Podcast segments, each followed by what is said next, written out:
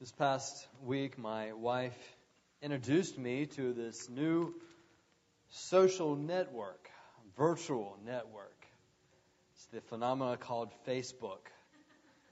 For Those of you who do not know what Facebook is, it is a computer site, a network, where if you go there, you can set up your own website, and there you have a profile about you, pictures and videos and uh, you have a way to connect uh, with friends all over the world, all over the place. I've uh, been able to do that this past week and uh, got in touch with folks I hadn't really talked to 15, 20 years.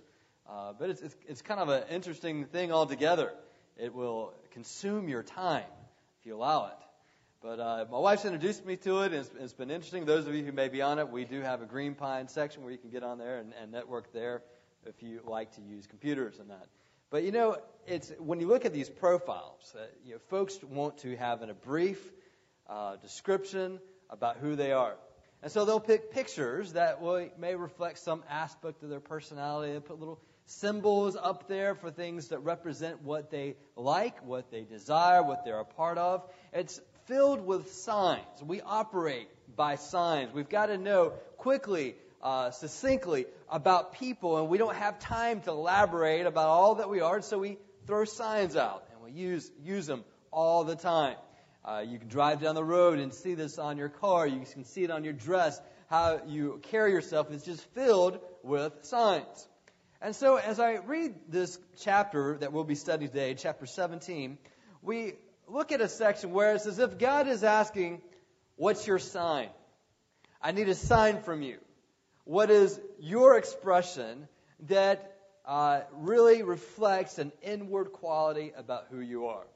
Now, believe me, God doesn't need signs. He knows who you are. You don't have to explain it. God knows the secrets of your life, the secrets of your heart. But what He wants to hear from you is an expression of faith, of trust, of loyalty and love that you might have on His character and thus glorify God declare his greatness with the signs of your life. In chapter 17, he asks for a very specific sign from Abram. He says, I just want you to do this. I want your family to do it, anybody that's in your household to do it, as a sign to reflect an inward quality about who you are. So we're going to look at this this morning and, and look at this covenant that's reaffirmed in chapter 17 and we're going to look at the signs that God, asking, God is asking for in our life today to express something about the Lord. And so, if you'll turn with me to this chapter, we're going to read the entirety of this chapter. Um, and if you'll do so by standing as we read in honor of what we read, this being God's revealed word to us.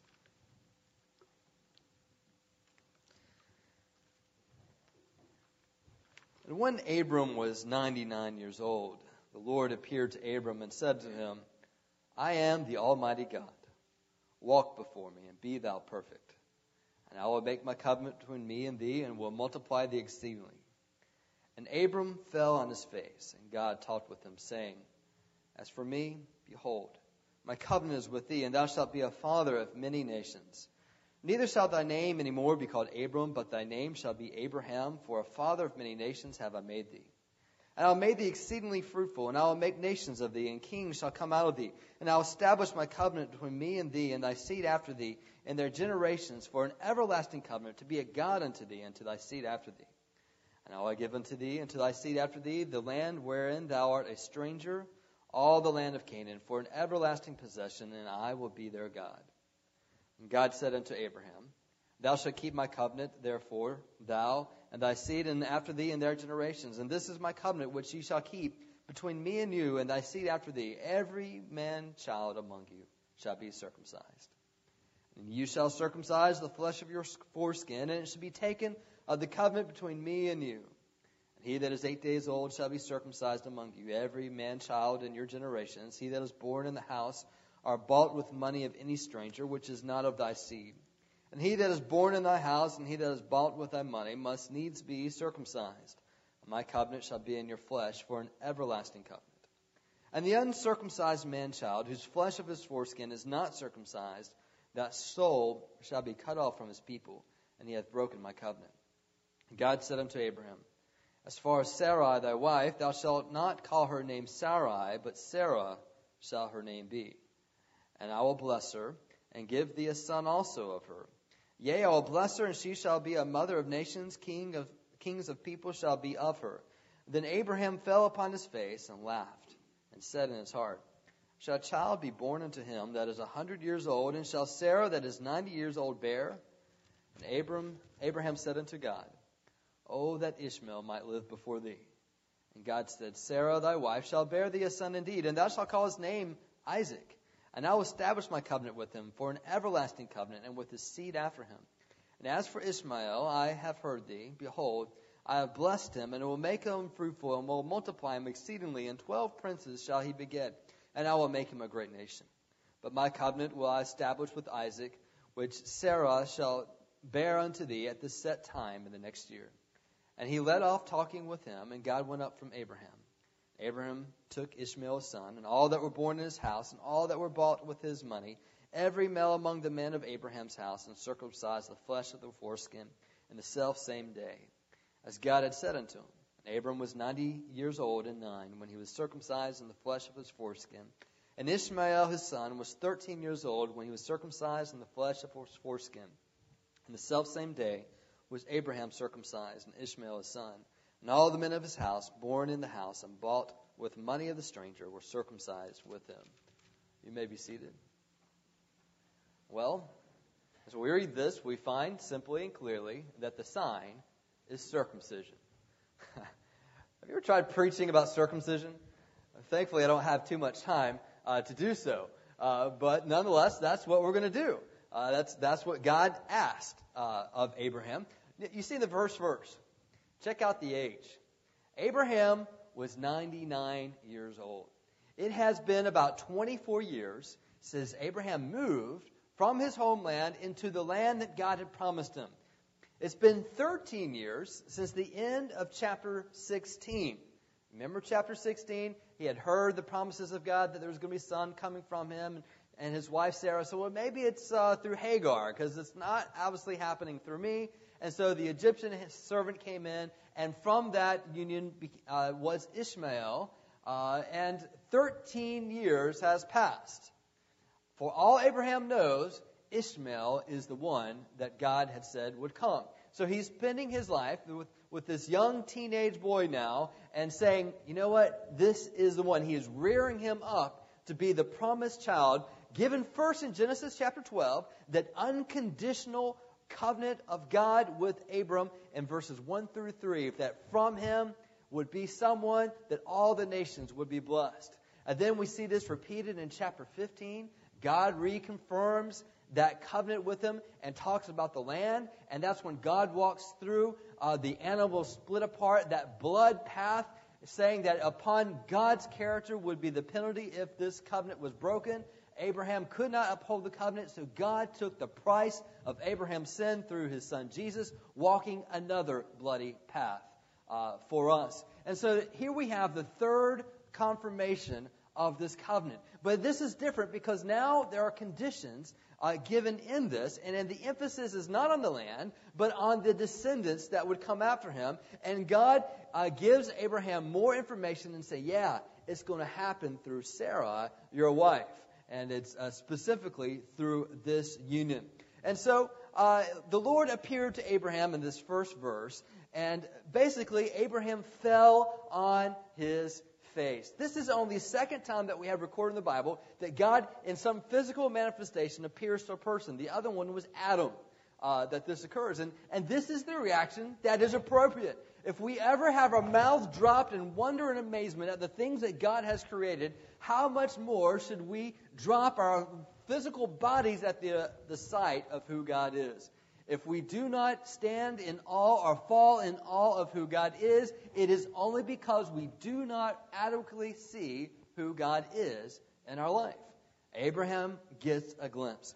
Now, let me first tackle this by talking about the blessings of the covenant. Let's just kind of go through and see what does God promise? What are the provisions made in this covenant. You see, first of all, in verse 2, he says, Well, I'm going to multiply you exceedingly. Literally, exceedingly, exceedingly. In other words, it's going to be a lot. All right? There, there is going to be many folks that come from you. And then we keep on reading, and with verse 4, he says, You're going to be a father of many nations. And we go on down to verse 6, and from the 6 following, we find a list of several provisions that God's going to make in the midst of this covenant. First, I will make you exceedingly fruitful. I will make nations of you, and kings shall come from you. In verse 6, he says, there, that's fascinating. God, in his foreknowledge, knew that one day the Israelite nation would, would reject the prophets and God as king and would want a man to be a king. And that was God's permissive will through Samuel. For those who like to study about these things, it is fascinating to consider how God's permissive will was actually fulfillment of prophecy. There's a lot of things to consider when you think about God's ordaining work, electing work, his sovereignty, as much as he also allows man to choose. There is nothing that God does not know, including the future choices of his creation. And so he says there's going to be kings that will come from you. Verse 7 I'm going to establish my covenant between me and you and your descendants after you in their generations for an everlasting covenant. In other words, this thing's going to continue on. There's going to be blessings that go on long after you die. Then we go, verse 8, he says, I will give to you descendants after you the land. I'm going to give you the land. It says the land of Canaan. This is the troubled spot today of where the nation of Israel is at, or some call the, the Palestine. It is that same area that God is saying is going to be granted to you as an everlasting possession. And then God says to Abraham, He says, I've got, I want you to do something. I want you to keep my covenant. I want you to keep my covenant. And then he goes on, and in the provisions, he says, You know what? As for your wife, Sarah, yeah, you're going to have a child. If you go on down to verse 15, uh, verse 16, he says, I will bless you, bless her and give her a son, and she will be the mother of nations, kings of people shall be from her. And that is Abraham's reaction. Follows again down twice. All right? I mean, this is, you can see, you can imagine this thing. First, he's fallen down. Evidently, sometime in this encounter, he's gotten back up and stood back up, only to hear that his wife is about to have, is going to have a child, and he falls down again for a totally different reason, out of laughter. His wife is 90 years old. I, I just, I just imagine that scene. Uh, I think it's just utter shock. I mean, for all this time, for the past 13 years, he's thinking, hey, you know, Hagar was the one, Ishmael is my son, and now my wife?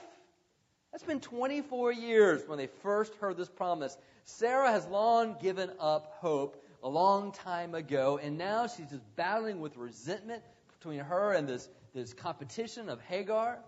And here you have it.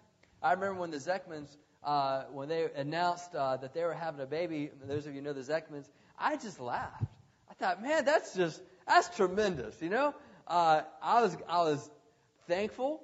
Um, I was thankful that they had another child. I was thankful that that you know that wasn't me at that time, and and just uh, you know, it, I just told him I said you need to, you need to call your son Isaac because that means laughter. Just he laughs, and and so that's that's the the shock that Abram feels.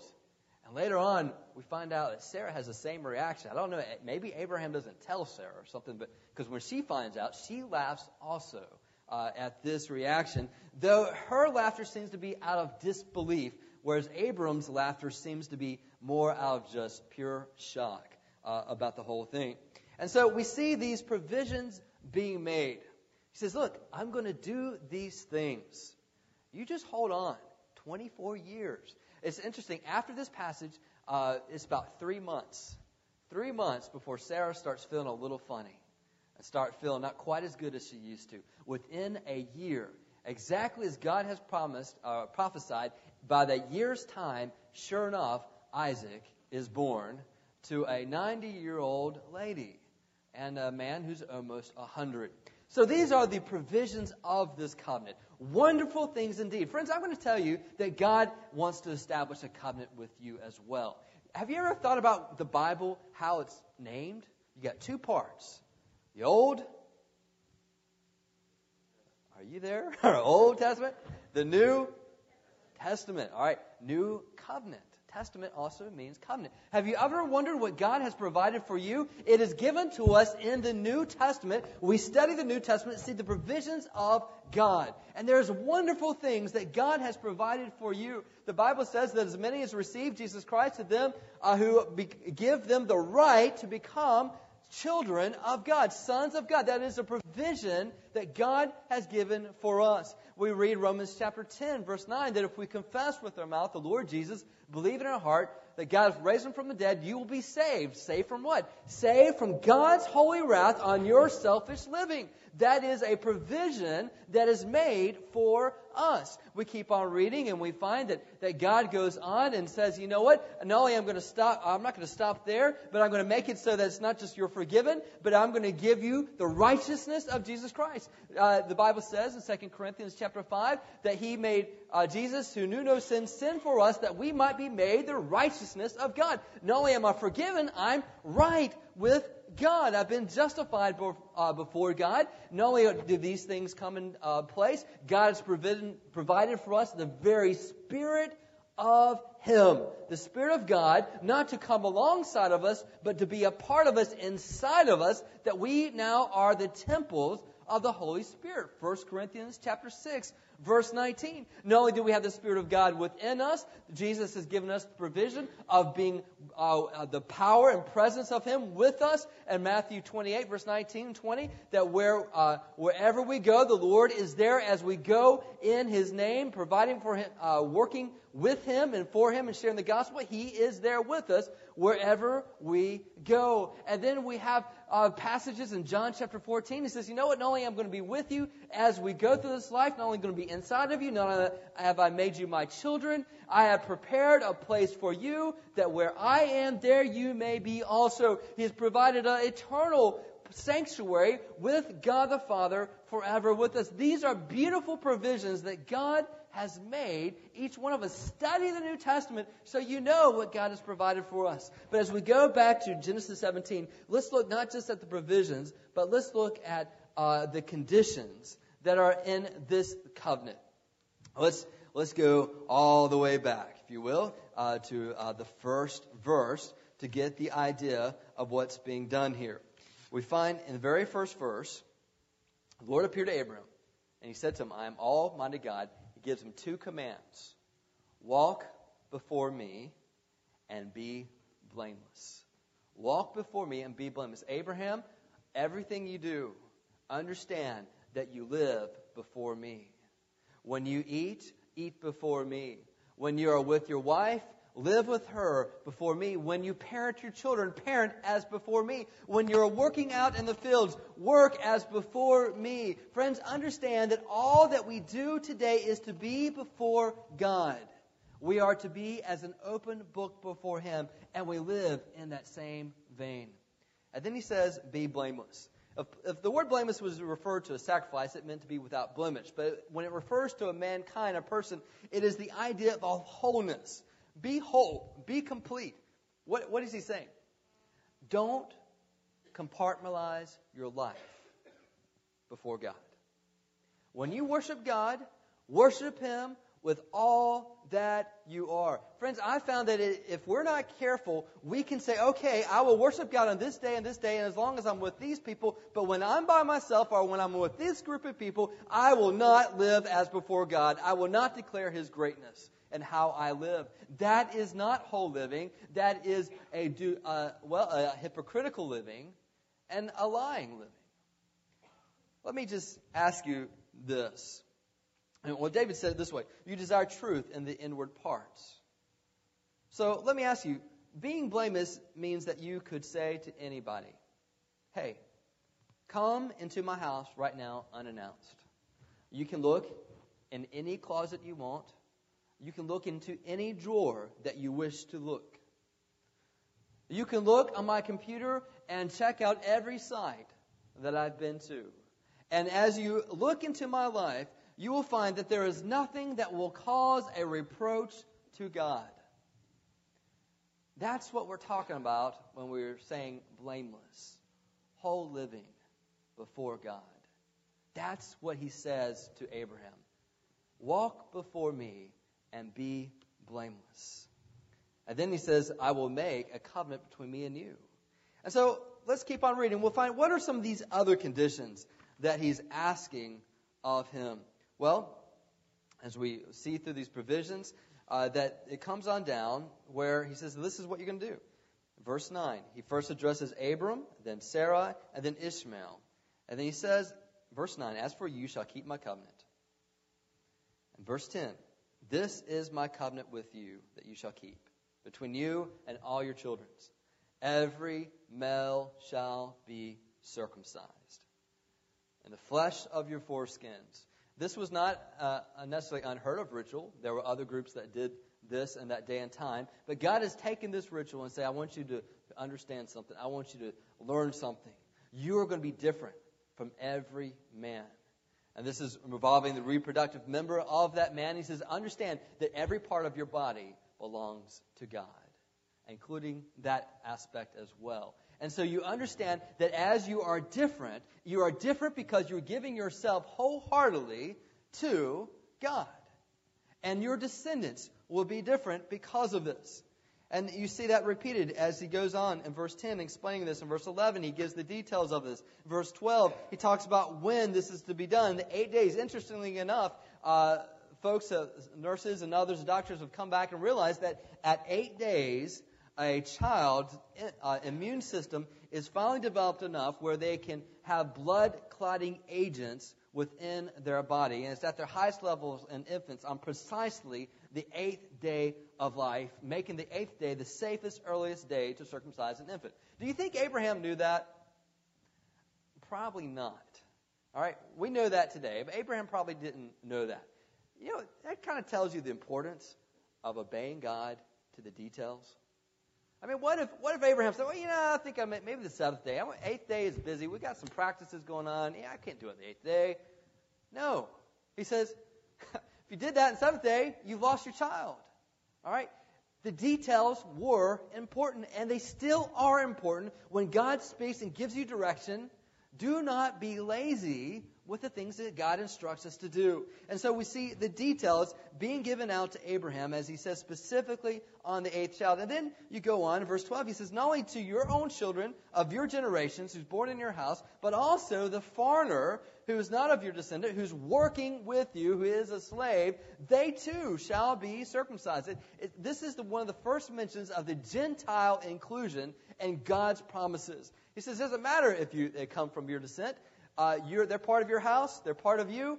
You too, uh, make sure they come into the covenant relationship with me and bear that sign. And then he talks about Sarah here and the blessings that come. And then he talks about Ishmael. He says, you know, you bring up Ishmael. He says, you know, you don't believe necessarily that this is going to be Isaac. No, it's going to be Isaac. It's going to be Sarah. I will not forget about Ishmael. I too will bless him, and he will be a father of nations as well. The good news though there's still a covenant relationship with God, circumcision is no longer the sign. All right? Good news. Okay? However, the truth of that, the essence of it, is still there with us. In fact, it wasn't much later that God brings out the heart of this. In Deuteronomy chapter 30, verse 6, he says this And the Lord your God will circumcise your heart and the heart of your descendants to love the Lord your God with all your heart, with all your soul, that you may live. Isn't that interesting? He doesn't talk about the flesh, he talks about the heart, that God's wanting to, to cut away the flesh of your heart so that you will have a love for him. You see, we are born with a love for ourselves. We're born with love for things. And whatever satisfies our desires. But God is saying, I want to work in your life, and the only way I can do that is cut it away from you so that you will have a heart sensitive to me. Colossians chapter 2, verse 11. Uh, just in your mind, when you wonder, what, what is this deal about circumcision and how does it relate to me? Colossians chapter 2 is your chapter. Let me read it to you. Verse 11 says this In him, referring to Jesus, you were also circumcised with the circumcision made without hands, by putting off the body of the sins of the flesh by the circumcision of Christ, buried with him in baptism, in which you also were raised with him through faith in the working of God who raised you from the dead. It goes on, verse 6, 17 says, These things are a shadow of things to come, but the substance is of Christ. Let me explain this. We don't physically go through circumcision. But when you acknowledge Jesus as your Savior Lord, Christ does a circumcising work in our heart. He gives us new desires a desire to love God and exalt Him above and beyond the things of this world and what our desires tells us to do. He says this is symbolized through the baptism. And so, in some ways, circumcision takes on a relationship with the baptism and say that is an outward expression that reflects an inward uh, commitment in your heart. It's, it's, it's like the wedding ring. If, if you have a wedding ring and you have no inward commitment where you told your spouse, yes, and you told her that I'm going to say no to every other person of the opposite sex, it's just you, then this is just a ring unless you have that inward commitment.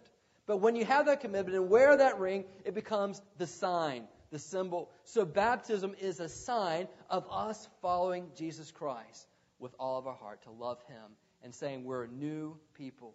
And so the conditions are, the, are not the same, but yet they are. Physically, no, we don't go through circumcision to represent the spiritual work. If, if that's done, it's just, it's just because of health reasons, not spiritual. It's what's in your heart. The problem is, sometimes we let the flesh grow over our heart again. When we get so concentrated and focused on the things of this world and desires of this world that we lose our love for Jesus Christ. I think it may be fitting for us, for, for some of us, to say, God, circumcise my heart again. Circumcise my heart again. Renew my love for you. And so we see the conditions of this. Why, why does God do this?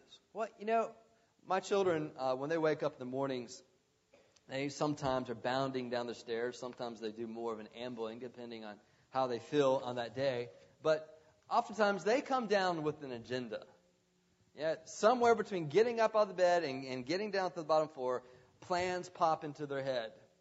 And they come to me or to my wife and say, hey, can we, you know, can we go watch a TV show, watch cartoons? Can we go, uh, go on the computer? Can we, they've got all these agendas of things they want to do. And, you know, both of us, we, we've got this practice that, you know what? Maybe later, before you do anything else, you need to talk to us and you need to give daddy a hug. All right? And I tell him, I said, uh, you got to give me a hug. Why? Well, you know, it, it states some priorities. And it is an expression, it is a sign to me that you're my daughter.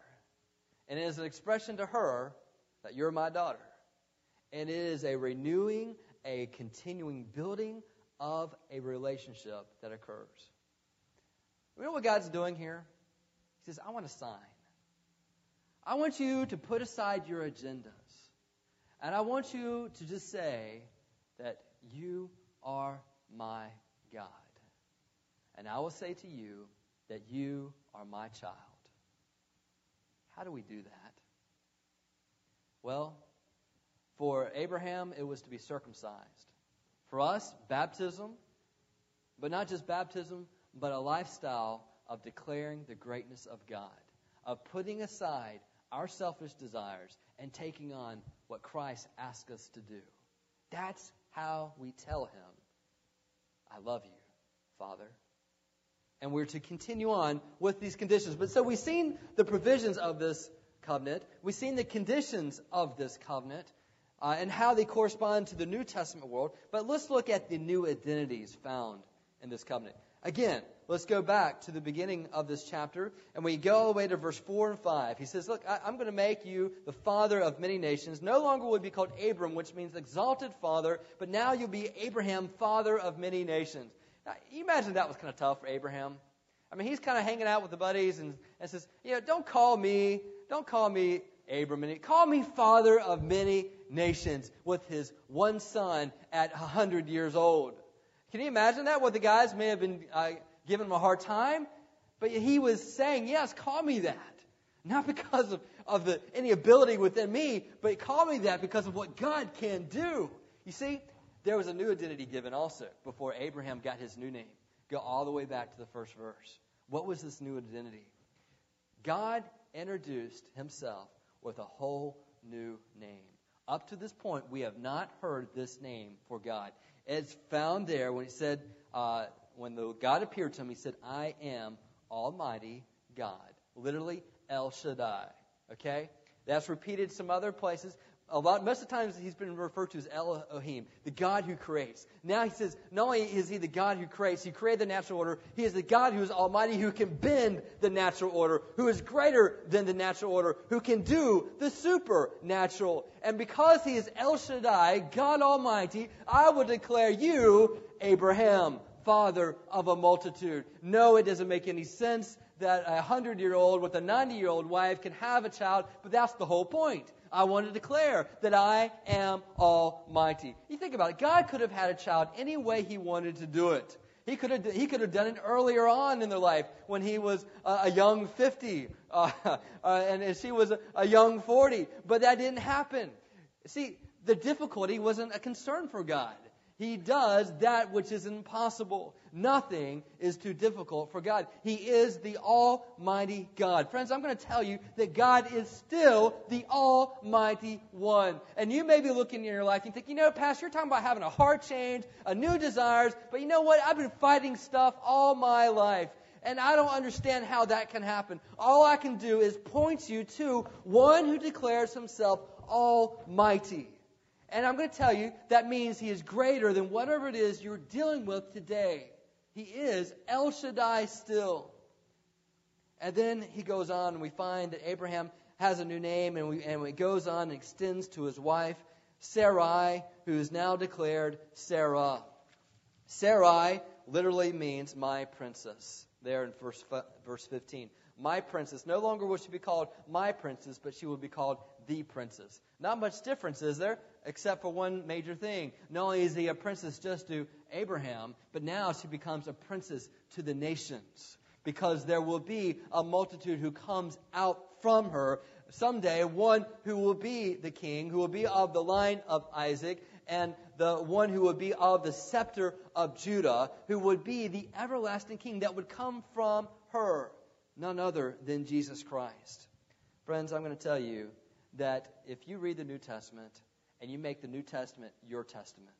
And you say, you know, I hear what you're saying, Pastor. I hear that God can forgive me of my sins. I want to make him my king. I want to make him my Lord. And I will accept these conditions. I simply ask him to forgive me, and I want to make him king. I'm telling you, God can give you a new identity also. The Bible says simply this, 2 Corinthians 5:17, "Therefore if any man be in Christ, he is a new creation; old things are passed away." Simply this Your old name was lost, but your new name is found. Your old name was sinner, but your new name is saint. Your old name is destined for hell, and your new name is destined for heaven. You can say that there's a new name written down in glory, and it's mine. Yes, it's mine. It is what God has done for you. There is a new identity. He did it in the Old Testament, and He can do it in the New Testament. It is found after Jesus Christ. It's all tied to Jesus Christ.